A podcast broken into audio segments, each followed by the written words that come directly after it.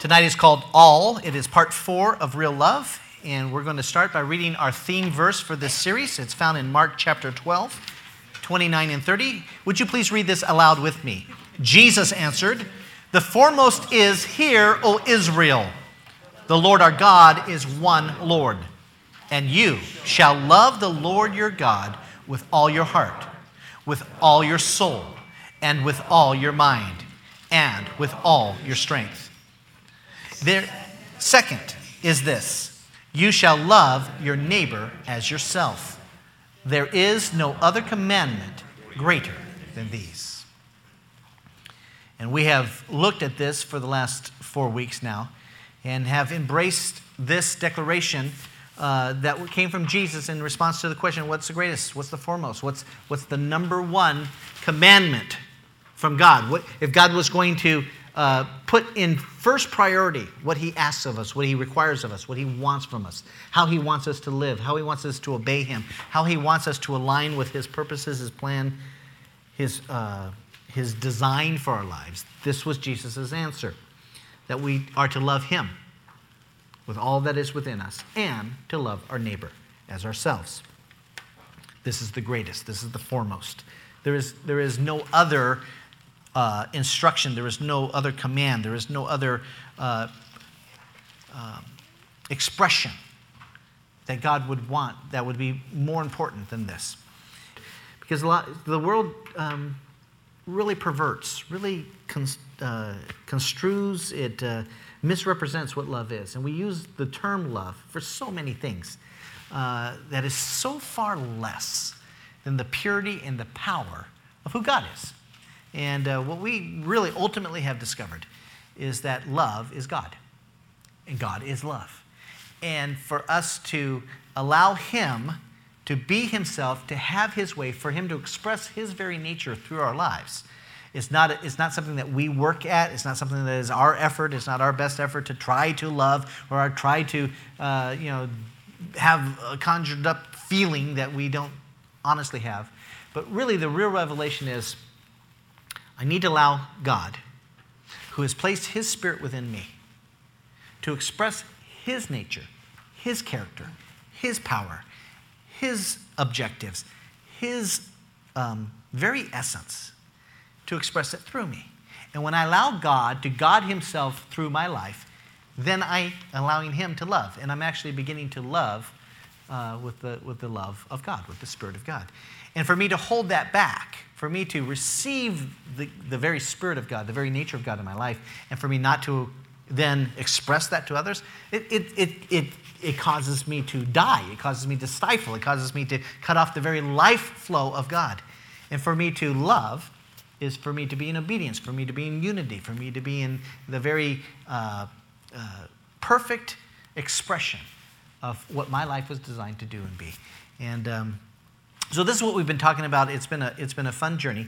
Tonight we're going to start with a passage of Scripture that I have intentionally avoided when it comes to the subject of love. Not because I didn't want us to talk about it. I intended for us to talk about this passage of Scripture all along, but it's the one that is so commonly used with love. I didn't want us to start with something that you've heard over and over again, love, you know, 1 Corinthians 13, right? You know, and that I was intentional for us to kind of step away from hearing it the way we've always heard it. And tonight I want you to open your ears to now look at what this revelation of what love is, or how love is seen, how love is experienced, how the characteristics of love, through the eyes that we have, from what we have learned these last 3 weeks, that it is really God and who he is and the nature of who he is and the nature of himself manifesting himself through our personalities, through our nature, through our character, through our lives, okay? And so let's no longer think of love as some sort of force or entity or feeling or some sort of thing that's out there somewhere that somehow we got to, you know, get a little bit of and hold on to it. But it really is the fullness of all that God has given of himself to us. And when we look now at the power, the majesty, the quality of love, and what love is and what love is not, then we can actually be able to recognize when God is showing up, when I'm allowing God to show up through me, when I'm, what we talked about last week, get myself out of the way and let Jesus be the way and let him reveal himself. So let's go to this very familiar passage about love, 1 Corinthians chapter 13. We're going to start in verse 2. And Paul said this, "If I have the gift of prophecy and know all mysteries and all knowledge, and if I have all faith as to remove mountains, but do not have love, I am nothing.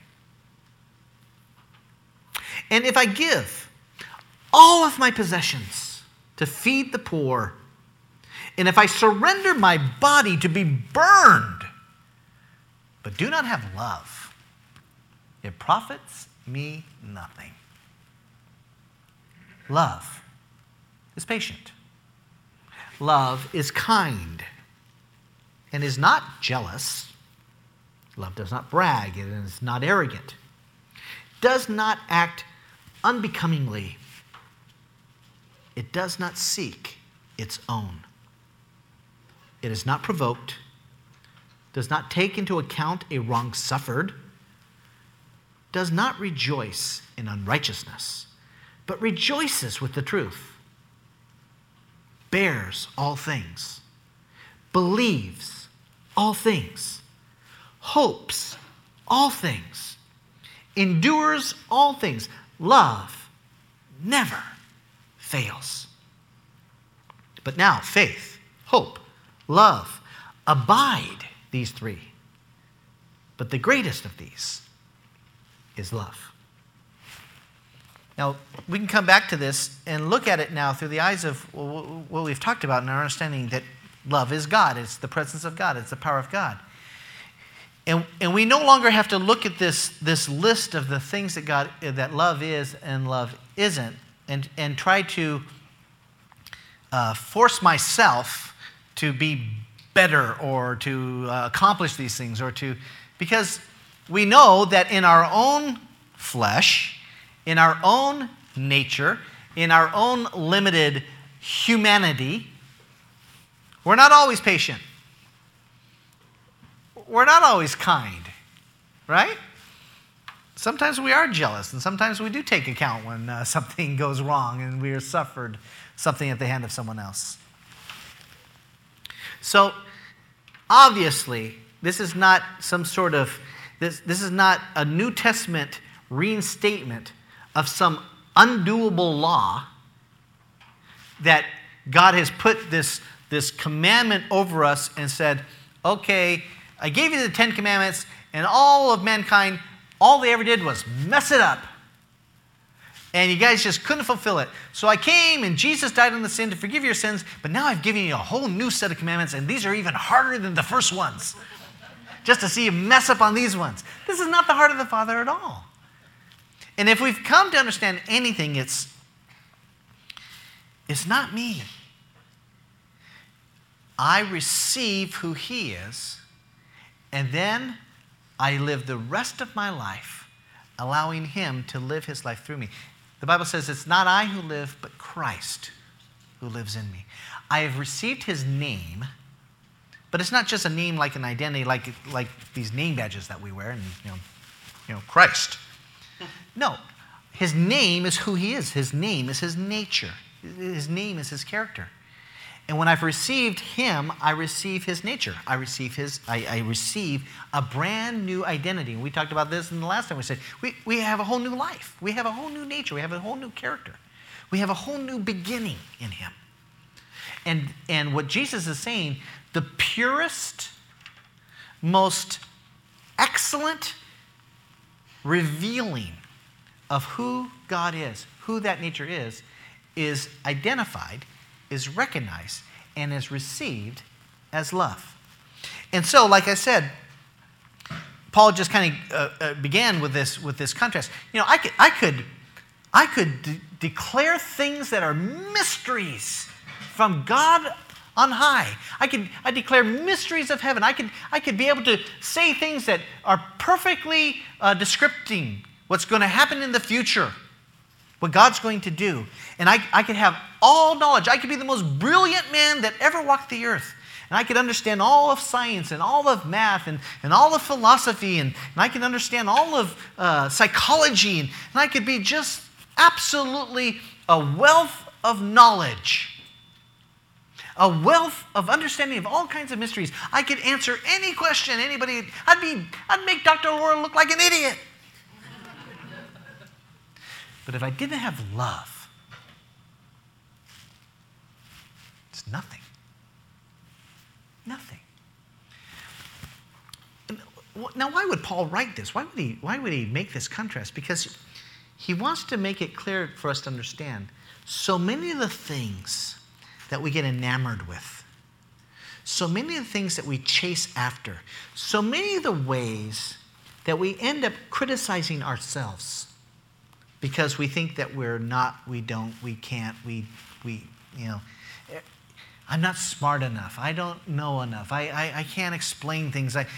I don't know what's going to happen. You know, and we actually kind of put ourselves in this condition of thinking that we're less than what God wants for us. We're less than what we want for ourselves because we don't have these abilities or we don't have these understandings. But Paul's put it in contrast. Listen, you can have all of that, but if you don't have love, it's empty. It really has no value. All the knowledge of all the earth has no value without the power, the presence, the nature, the spirit of who God is. Without Jesus knowing everything, you don't know anything. You don't know anything. But those of us who do have the Spirit of God, who do have the Spirit of Jesus, who is allowing the life of God to flow through us, he's saying it's the greatest possible expression. It's greater than knowing things. It's greater than making any kind of sacrifice. It's greater than all of the generosity of all of the giving, of all the money raised for every good cause that has ever happened. It's nice. It's humane. It's wonderful. And he's certainly not suggesting that those things not take place. But if they're done just because that makes the person look good or feel better about themselves, but not done as an extension of the very Spirit of God, it doesn't really account for anything. So we put it out of the negative and put it into the positive. Lord, I do want to understand mysteries. I do want you to reveal things to me that would not necessarily be known any other way but by the revelation of your Holy Spirit. I do want to understand what things are happening. I do want to be able to perceive what you're doing and be able to get in line with what you're doing. But far more than any of that, what I want to come out of my life, what I want to come out of my mouth, what I want to come out of my actions, I want my generosity to be based on love. You giving yourself to that person. You imparting your gift, your generosity, your provision, your care. I want anything that comes out of my life that wants to explain anything, I want it to come through the spirit of your nature, your love. I want love, not me trying to do love or become love, but me allowing you to be yourself through me, to be the foremost, the most important part about me. So we have said before, the fruit of the Spirit, the byproduct of the Spirit, the seed of the Holy Spirit that causes the life of God to go on. And we talked about what those are. Love, joy, peace, patience, kindness, goodness, faithfulness, gentleness, self-control. These are what the Bible describes as the fruit of the Spirit. Well, here you get a list that is not described as the fruit of the Spirit, but it is expressing the same kind of communication. This, just as the Spirit is love, and the Spirit is joy, and the Spirit is patient, and the Spirit is kind, and we say that God is love, then we're saying, you could do it the same way. You could say, God is patient, and God is kind, right? God does not act unbecomingly. God is not arrogant. God does not seek his own. He's not easily provoked. We're saying that the very nature of God, revealed through what we're calling love, when we allow Him to show up in our lives, and we allow Him to have His effect on our heart, then because God is holy, and God is patient, and God is kind, when I allow Him to have His nature in me, then the byproduct of my personality, the byproduct of my character, the byproduct of the way that I conduct my life, I'm going to start seeing these evidences come into my life. That to the degree that I'm letting God have His way in me and through me, I'm going to be more patient. I'm going to be kind. I'm going to not be trying to always make myself look good. I'm not going to be always so touchy and so reactionary, so angry, so offended when something doesn't go my way. In fact, I'm going to rejoice when I see truth, when I see right things happen. And God's presence within me will give me this capacity to endure, to bear, to hope. But what's this? One of the greatest things is what it says right here. Love never fails. Now, again, my love, if I try to, Jeff love, Jeff, work it up, Jeff emotion, it's going to fail you. But God will never fail you. He will always be who He is, faithful. You can bank on Him. Now, He may not always bring about in your life what you think you want. He may not always answer the prayer the way that you prayed it. He may not always bring flowers and roses and chocolates and pillows.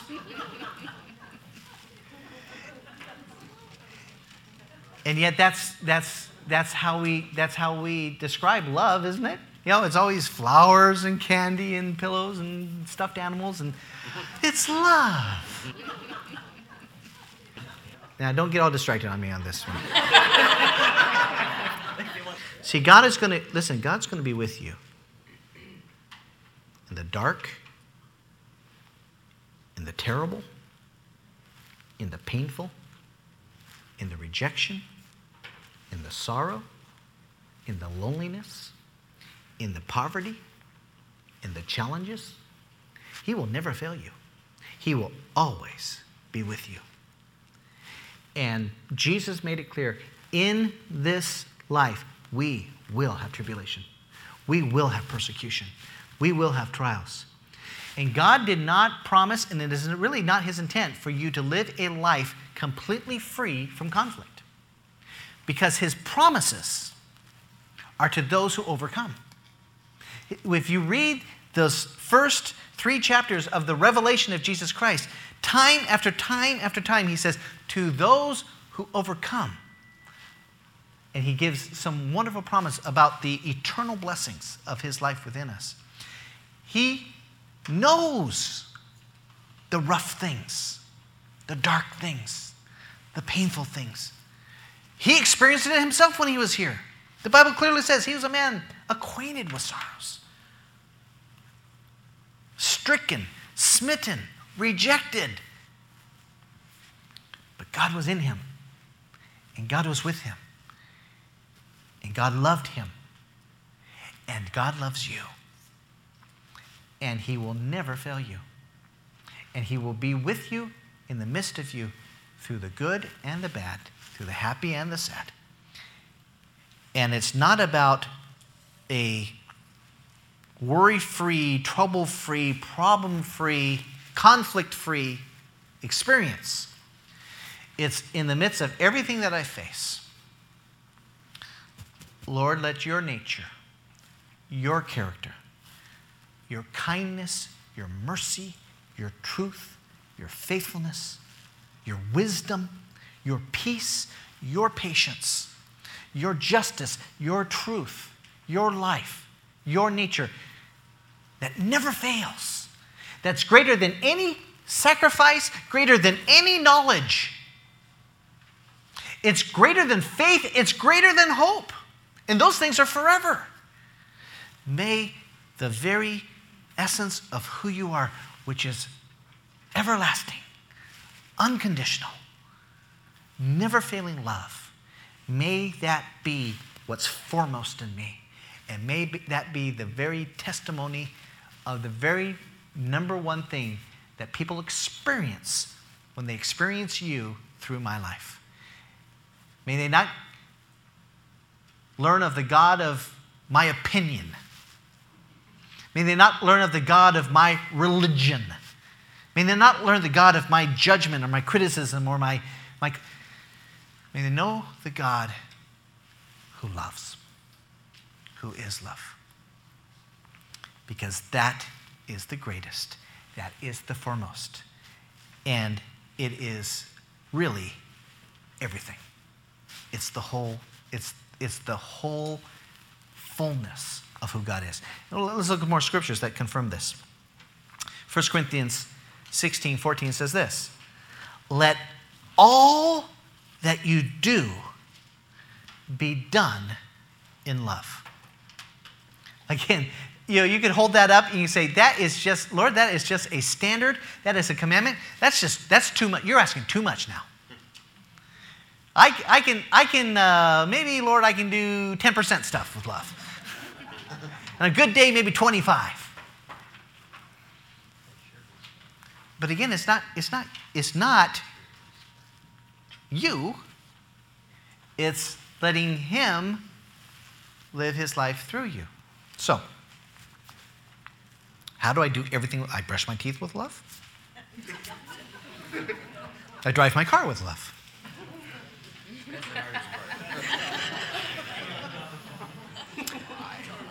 I go to work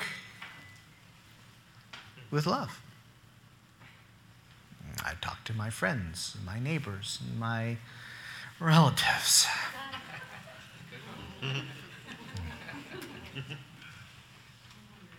In love. Not flowers and roses and heart-shaped pillows, but this faithful, ever-enduring, never-failing presence, abiding presence of the almighty living God, who has given his life for me and has placed his spirit within this vessel. And I am a temple. I am an edifice. I am an expression. I live because he lives within me, and his life is love. And so I want you to see that not so much as a command with God sticking his finger in your face, so you better do everything with love. But turn around and say, wow, everything that I do, the very fact that I can breathe, the very fact that I can think, the very fact that I can speak, the very fact that I have any strength within me to actually do anything, it's because God. It's because God. Listen, you wouldn't be here if there wasn't God. You wouldn't be alive if there wasn't God. He is the source of our life. He is the source of our ability to think, to speak, to act, to do. And so when Jesus says, love God with all of your heart, with all of your soul, with all of your mind, with all of your strength, again, this isn't, I'm going to do my best, I'm going to give it my all. And he says, do everything. Let all that you do be done in love. Okay, I'm going to try to drive more lovingly.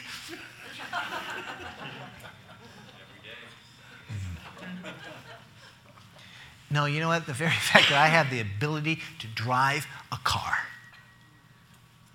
it's because God has so loved me. He has given me life. And everything I do is done in the power and the praise. And so that when I start thinking that way, it comes right back, oh, thank you, Lord. Thank you, Lord, for everything. Thank you for the breath that I breathe. Thank you for my heart beating. Thank you for my ability to think. Thank you that I can live and move and breathe and talk and exist because you so love me. And it's all that I am. It's all done. It all is because of your love. Do you hear that? Do you see it? It's a command, but it's like God saying, let there be light. And there was light. It's a command, it's a commandment, and we receive it, we respond to it, we become it, we live it, we obey it in the natural response to receiving who he is. What he's saying to you is, be love. Be me. Receive my life, receive my spirit, receive who I am in you, and live that. And don't be anything else. Don't see yourself as anything else. Don't ever see yourself without my love, because my love is always with you. Don't see it, your love is failing, because my love never fails. Don't see yourself, well, I can't do this. That's right, you can't. But God can. Nothing's impossible in him. And so the things that we come up against and we just don't know what and we don't know how and we don't know why, we say, Father, have your way. And if nothing else, just love through me. Just love through me. And if I know that I am focusing, I'm accepting, I'm receiving, I am projecting, I am doing, I am living in his love, then I know that I am reaching the highest level of standard of what he wants from me. And there's no way I can fail. There's no way I can let him down or myself down if I am making love my highest objective, my highest priority. Does that make sense? You guys with me in this? Okay, let's keep going. Romans 8, 37 through 39 says this. And I'll just kind of set this up for you. Paul was talking about his journey as being an ambassador of Christ, of being a minister of the gospel. And he was talking about that the fact that he was dedicating his life to sharing the truth of God's word to people. People did not always receive it with open arms and joyful hearts. In fact, there was time after time after time where Paul would come into a city and he'd start explaining the love of God, the word of God, the truth of Jesus' sacrifice on the cross and his resurrection and his free gift of salvation to all who would receive it. And people would argue with him. People would stone him. People would arrest him. People would beat him. Because they were so violently opposed to having their lives changed by what the gospel was bringing to them. And so Paul was saying, listen, I have given my life because of all that Jesus is to me and he's talking to me, and it hasn't been easy. I have suffered all kinds of things, but I wouldn't do anything else with my life. Then I'm compelled. I couldn't do anything else but proclaim who Jesus is. And so he gave in this chapter this list of all these things that he'd gone through. But he says, but in all these things we overwhelmingly conquer. It's that overcoming that I said earlier. There's the spirit that no matter what opposition we face, in God, he always has a power, his power, to cause us to overcome. He says, in all these things we overwhelmingly conquer through him who loved us. For I am convinced that neither death nor life, nor angels, nor principalities, nor things present, nor things to come, nor powers, nor height, nor depth, nor any other created thing will be able to separate us from the love of God, which is in Christ Jesus our Lord. He's saying, listen, nothing outside of you, nothing inside of you, nothing you will ever face, nothing you ever will face, nothing that anything could ever be made, nowhere that you could ever go, nothing could remove the presence of God's love within you, God's Spirit within you, because it's in Christ Jesus, and Jesus lives within us by his Holy Spirit. We are in him and he is in us, and you are never, ever, no matter what you go through. Now you may face all those things.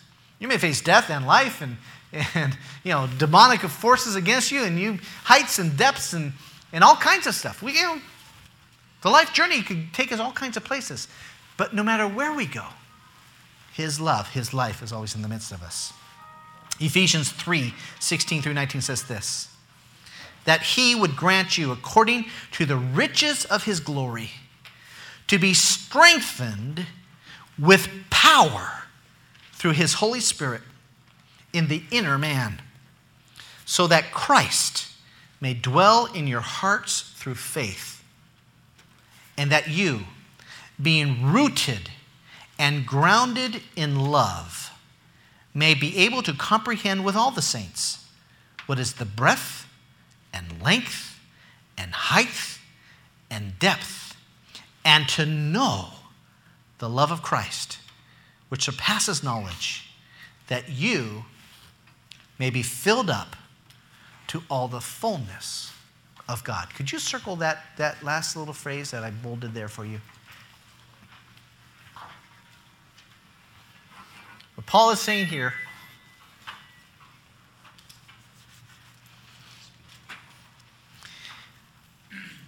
that inside of you there is a strength.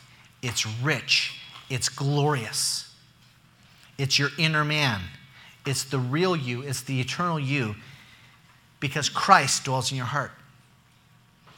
And that because we have put our faith, our belief in his name, we have put our faith in what he has done for us, he has placed himself within us, and it has caused for us to be planted in the very life of God, rooted and grounded. There's an establishment. And you think of a tree and the roots that go into the ground. What do the roots do for a tree? What are some of the things that roots do for a tree? Okay? I heard feeding, right? Nourishment comes from, they draw nourishment from the soil. Okay? Minerals from the soil. And it actually feels. What else do they draw? Stability, right? If a tree is tall, it's going to have roots that go down deep. And some trees have, actually shallow roots, but what they do is they connect with roots of other trees. And sometimes those trees, they interlock with each other. And so no matter what happens on the above the surface, below the surface, they're anchored in, and that gives them stability. They also draw water, right? Water comes through the roots. And that and again, these are images of our feeding, our nurturing, our sustenance coming from the Spirit of God, from the life of God. He gives us our nourishment, our stability. He gives us our identity. He gives us our connectiveness. He fills us with his Spirit, his living water. And he's saying, you are rooted, you're grounded in love. It is the source of your life. It is the source of your identity. It is the source of your stability. It is the source of the very nature of who you are. And it is that which connects you to one another is love. And because Jesus lives in our hearts and we're grounded in who he is, his prayer is that more and more as we live day after day after day, that we would have this increasing comprehension, perception, understanding of just how awesome, how pervasive, how everywhere, all the time, everything is the love of God. Now, when it says that we with all the saints, we'd understand the breadth and the length and the height and the depth, it's like he's trying to put dimension, as far as you can imagine in any direction. Love is there. And he is like he's wanting to, when he uses the word comprehension, he says, expand your mind. Expand your thinking. I mean, we have no idea how far space is. I mean, scientists spend generations trying to measure map space, and every time they send another satellite out there, they discover, wow, it's so much bigger than we even thought it was. And we know that his love is far, far vaster than the universe, than universes of universe. As far as you can imagine, the extension of everything that has ever been created, and even the microcosmic inner space of tiny inner quarks of atoms and stuff that they haven't even discovered yet. They were trying to discover all the particles of the universe in the tiniest molecular measurements. As far small as you can get, as far big as you can get. Expand your mind. You can never get to the end of love. Well, then let's just put that down. My life experience doesn't go to the far reaches of the universe. But everywhere I go, and in every encounter, and in every circumstance, in every situation, in every relationship, the prayer is, may I see love, God's love, God's presence. May I see him showing up in everything that I do, in every way. He's in the middle of every conversation. He's in the middle of every thought. He's in the middle of every need. He's in the middle of every circumstance. God is there, always loving you, never failing. And then it makes this an unbelievable statement that I asked you to circle, that we would know the love of Christ, which surpasses knowledge. So even as much as we're every day getting a little bit of a glimpse, a little bit of an understanding, we recognize it a little bit more, it's even beyond our knowledge. His love is greater than our knowledge. But even to that which we cannot comprehend, even that beyond what we can know with our own minds, he has filled us up with all the fullness of God. Say that with me, the fullness of God. Have you ever tried to comprehend what the fullness of God is? You get a brain cramp just trying to think about the fullness of God. But when I'm filled up with Christ, when I'm filled up with his Spirit, when I'm filled up with love, I'm filled with the fullness of God. That means whenever I think I'm not, or I don't, or I can't, or I don't have, or it's not going to work out, I don't need to look any further than that which he's placed right within me. And it's not me, it's his life, it's his Spirit. Lord, thank you for loving me so much that you put all that you are, not on some far distant other side of some galaxy somewhere, but you've put it right inside of me. As near as my thought, as near as my breath, as near as the beat of my heart, you are right with me, in me. You have filled me with all that you are. You didn't give me just a taste, not just a portion, not just sort of a little half-baked little representation of who you are. All that he is. All that he is. If you can't thank God for that, you can't thank God for anything. I mean, if you're not thankful for that, I feel sorry for you. So let's thank God for that. Can we just do that for a moment?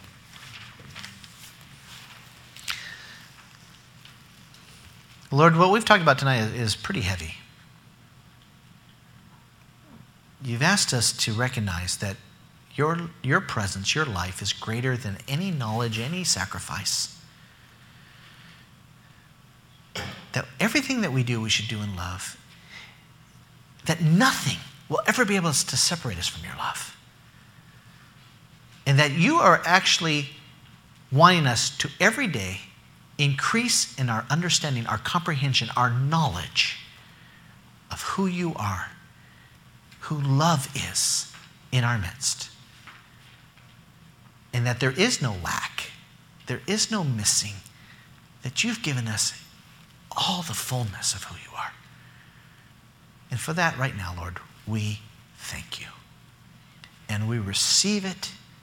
And where we have resisted it, where we have hindered it, where we have held it back, where we have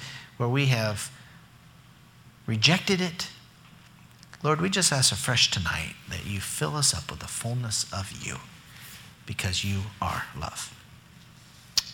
Amen. Okay, let's look at, we actually have one last scripture on your outline and then one other scripture that's not on your outline that I want us to look at. Matthew 22, I just brought back to the conclusion of this study where Jesus made this same statement in a different gospel. This is the gospel of Matthew.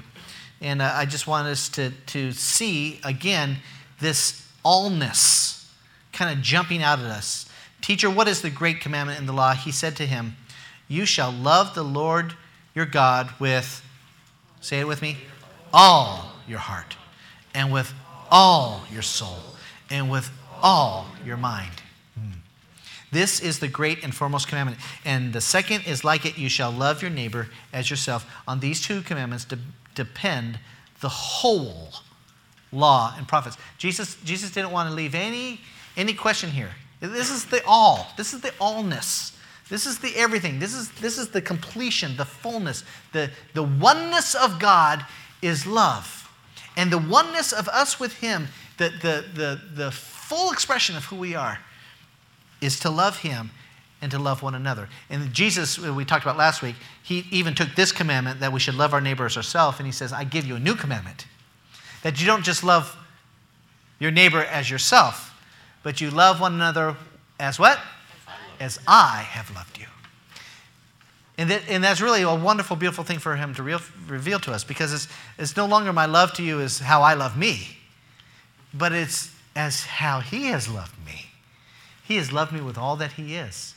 And it's his love in me, and it's that very nature of him in me, is that's what I extend to you. I love you as he has loved me. And I can't make that up myself. I can only do that because of what he has done for me. Look at this box here. This is not scripture, but this is something that was in my heart as a part of the conclusion of what we've been studying here. We must love God for who he is. We must accept him for who he is. We are the ones who must change in his presence. He is first. He is the one above all, before all things exist out of him. All glory and honor is his.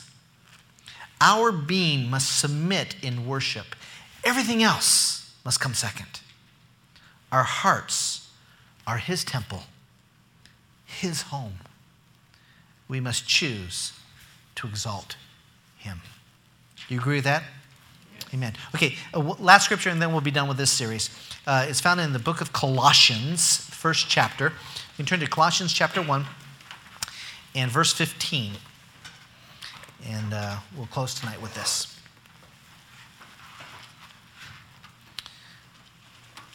Beautiful expression of what we've been talking about. It's talking about Jesus. It says, he is the image of the invisible God, the firstborn of all creation. For by him all things were created, both in the heavens and on earth, visible and invisible. Whether thrones or dominions or rulers or authorities, all things have been created by him and for him.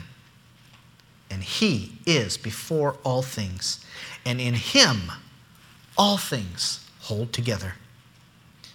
He is also the head of the body, the church. And he is the beginning, the firstborn from the dead, so that he himself might come to have first place in everything. Jesus is the first. He's the firstborn of creation. He is the one through whom creation was made. He is, all things are made by him, and all things are for him. And we are to love him with our all. And when we're loving him and receiving who he is and allowing him to have first place in everything, then everything flows out of him, then everything will flow out of love, and we will flow in all that he has called us to be.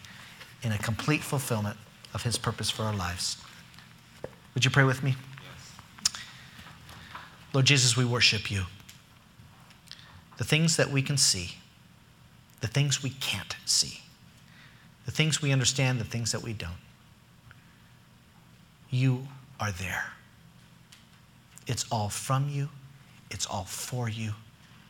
And Lord, may we allow ourselves to receive, believe, to begin to perceive and comprehend all that you are, all that you've given, all that you're doing, the things that we would never anticipate, and the things that we don't understand, and the things that we don't like, the things that are hard, the things that are painful.